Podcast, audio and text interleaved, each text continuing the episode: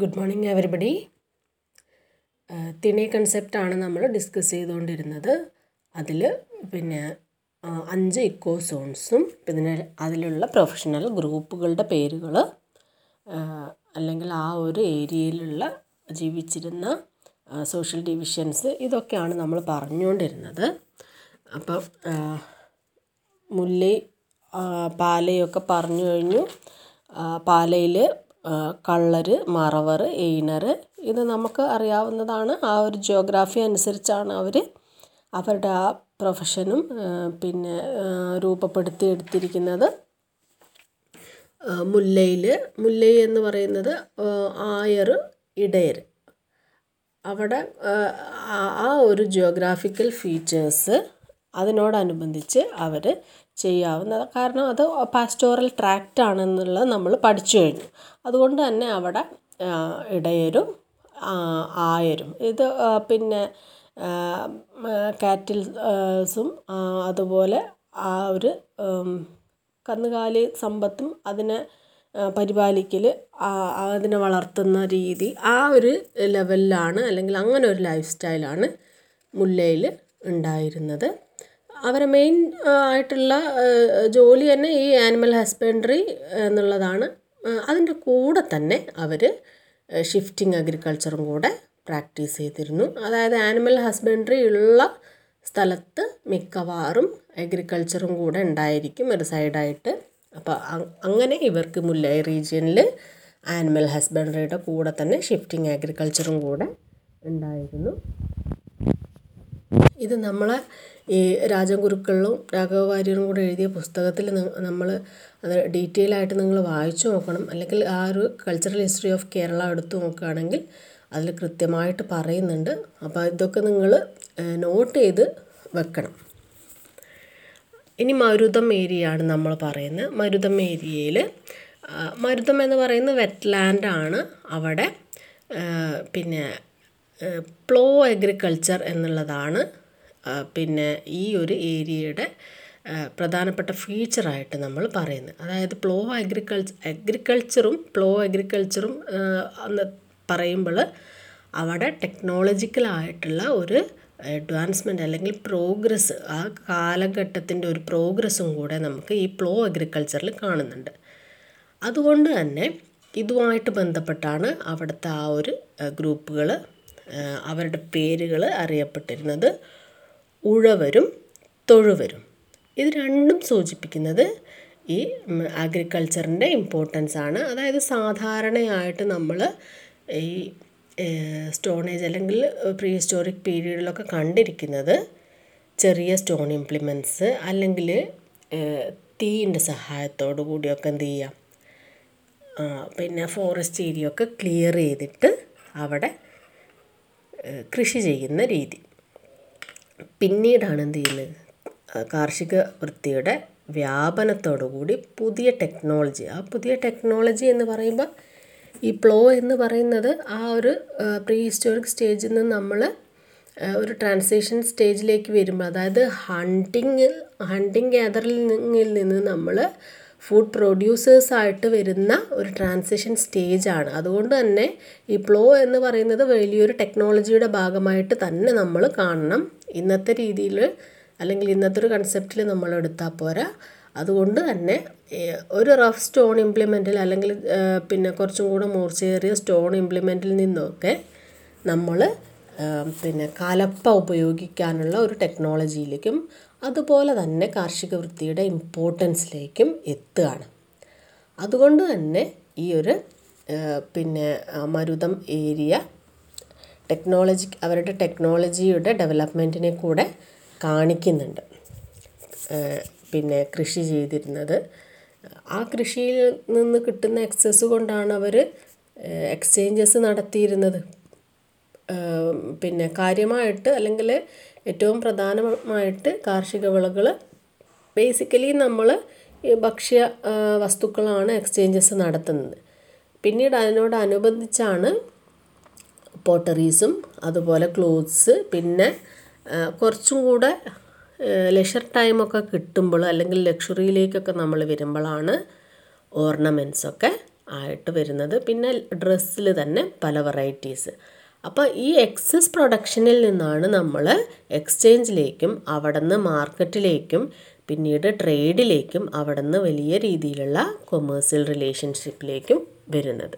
അതുകൊണ്ട് തന്നെയാണ് നമ്മൾ പ്ലോ അഗ്രികൾച്ചർ എന്ന് പറയുന്നത് ഏറ്റവും ഇമ്പോർട്ടന്റ് ആയിട്ട് അല്ലെങ്കിൽ സ്ട്രെസ് ചെയ്ത് പറയുന്നത്. ഏകദേശം എല്ലാ തരത്തിലുള്ള ഡെവലപ്മെന്റിനും ബേസാണ് നമ്മൾ നിയോലിത്തിക് പീരീഡിൽ കണ്ടിട്ടുണ്ടാവും. വീലിന്റെ കൂടി നമ്മൾ ഒരു സ്പീഡി ലൈഫിലേക്ക് പോയിരുന്നത്. അത് അതൊരു വലിയ കണ്ടുപിടുത്തമാണ് ആ ഒരു കാലഘട്ടത്തിന്റെ വലിയ കണ്ടുപിടുത്തമാണ് അതുപോലെ നമ്മൾ ഈ പ്ലോവിനെയും അത്രയും ഇമ്പോർട്ടൻസോട് കൂടി തന്നെ കാണേണ്ടതുണ്ട്. പിന്നീട് നമ്മൾ പറയുന്നത് നെയ്തൽ എന്ന് പറയുന്നത് നെയ്തൽ ഏരിയ അവിടെയുള്ള ആൾക്കാരാണ്. നെയ്തൽ എന്ന് പറയുന്നത് നമ്മൾ കണ്ടതാണ് കോസ്റ്റൽ ഏരിയ ആണ്.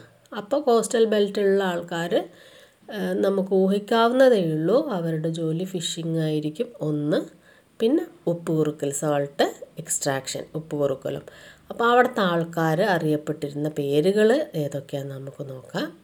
പരതവർ പിന്നെ വലയർ വല വലയർ. വലയുമായിട്ട് ഫിഷിങ്ങുമായിട്ട് ബന്ധപ്പെട്ടാണ്. അതല്ലെങ്കിൽ മീനവർ മീനുമായിട്ട് ബന്ധപ്പെട്ട്. ഇങ്ങനെ ആണ് ഈ ഒരു സോഷ്യൽ ഫോർമേഷനും അല്ലെങ്കിൽ അവരുടെ കൾച്ചറൽ ഫോർമേഷനൊക്കെ ഉണ്ടായി വന്നത്. ഇനി നമ്മൾ ഫോറസ്റ്റ് ഏരിയയിലൊക്കെ നോക്കുകയാണെങ്കിൽ അവരുടെ പേരുകൾ നമ്മൾ കണ്ടിരിക്കുന്നത് കാനവർ കാനവരെ കൂടാതെ അല്ലെങ്കിൽ ഈ ഒരു കാനവർ ആ ഒരു ഗ്രൂപ്പിൽ പെടുന്നവരാ പെടുന്നവരാണ് വേടർ കുറവർ ഫോറസ്റ്റ് ഏരിയയിൽ മിക്കവാറും വേടന്മാരുണ്ടാവും. വേടന്മാരെന്ന് വെച്ചാൽ അവരെ ലൈവ്ലിഹുഡിനും അവരുടെ ഭക്ഷണത്തിന് വേണ്ടിയിട്ടും പിന്നെ കുറച്ച് കഴിയുമ്പോൾ അവർ അതൊരു ചെറിയ രീതിയിൽ പ്രൊഫഷനായിട്ടൊക്കെ പിന്നെ രൂപപ്പെടുത്തി കൊണ്ടുവരിക. ഫോറസ്റ്റ് ഏരിയയിൽ. അപ്പോൾ അവർക്ക് പറ്റാവുന്ന ജോലി ചെയ്യാവുന്ന ജോലിയാണ് അവർ ചെയ്തിരുന്നത്.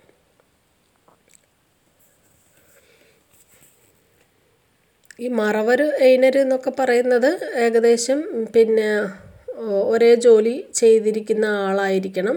പല പേരുകളിൽ അറിയപ്പെട്ടിരുന്ന ആളായിരിക്കണം. അതുപോലെ തന്നെയാണ് ആയരും ഇടയരും. അവർ ജോലി സെയിം തന്നെയാണ് ഒരു ഇക്കോ സോണിൽ തന്നെ ചിലപ്പം ഡിഫറെന്റ് റീജിയൻസിൽ അവർ പല പേരുകളിൽ അറിയപ്പെട്ടിരിക്കണം.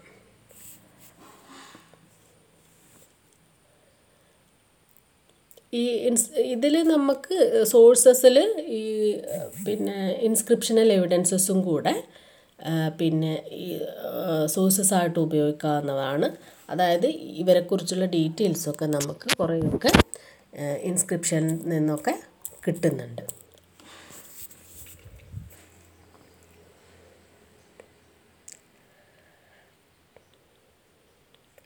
ഇനി ഉമ്മണർ എന്ന് പറയുന്ന ഒരു ഗ്രൂപ്പിനെ പറ്റി പറയുന്നുണ്ട്. ഇവിടെ ഒരു ആർഗ്യുമെന്റ് പറയുന്നത് ഈ these Umanars cannot be a part of the inhabitants of Neithal for they've salt merchant from the interior അപ്പം ഓരോ റീജിയനിലും ഉള്ള ആൾ മണര് ഉപ്പ് കുറുക്കുന്നവരാണ് എന്ന് ചില സ്ഥലങ്ങളിൽ പരാമർശം കാണുന്നു.